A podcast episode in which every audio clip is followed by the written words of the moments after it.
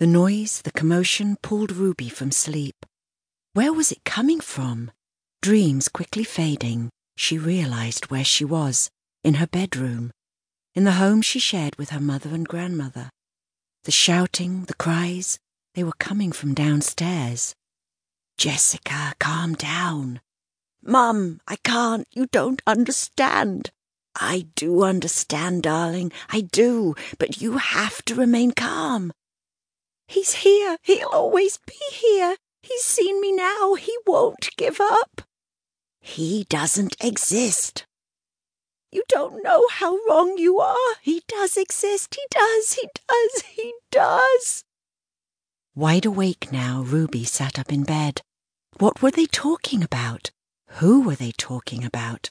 In her stomach, she felt a cold, crawling sensation, as though it were filled with hundreds of tiny spiders clambering over each other, desperate for escape. She looked down at herself almost in wonder. Was it fear she was experiencing? Aged seven, she'd never felt such a curious emotion before, despite her gift. She can see the dead, those who have passed, as her grandmother says, and they are not to be feared. Gran said that as well. If anything, they're sad, not scary like the ghosts on TV or in books. That's just make believe, Gran insisted. The living, they can be really quite strange sometimes.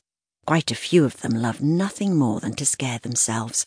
I see those who've passed. Your mother can too. And because we can, it's our duty to help them. This confused Ruby. Help them? But how? To move on, to let go of their earthly lives, to go home. Which confused Ruby further.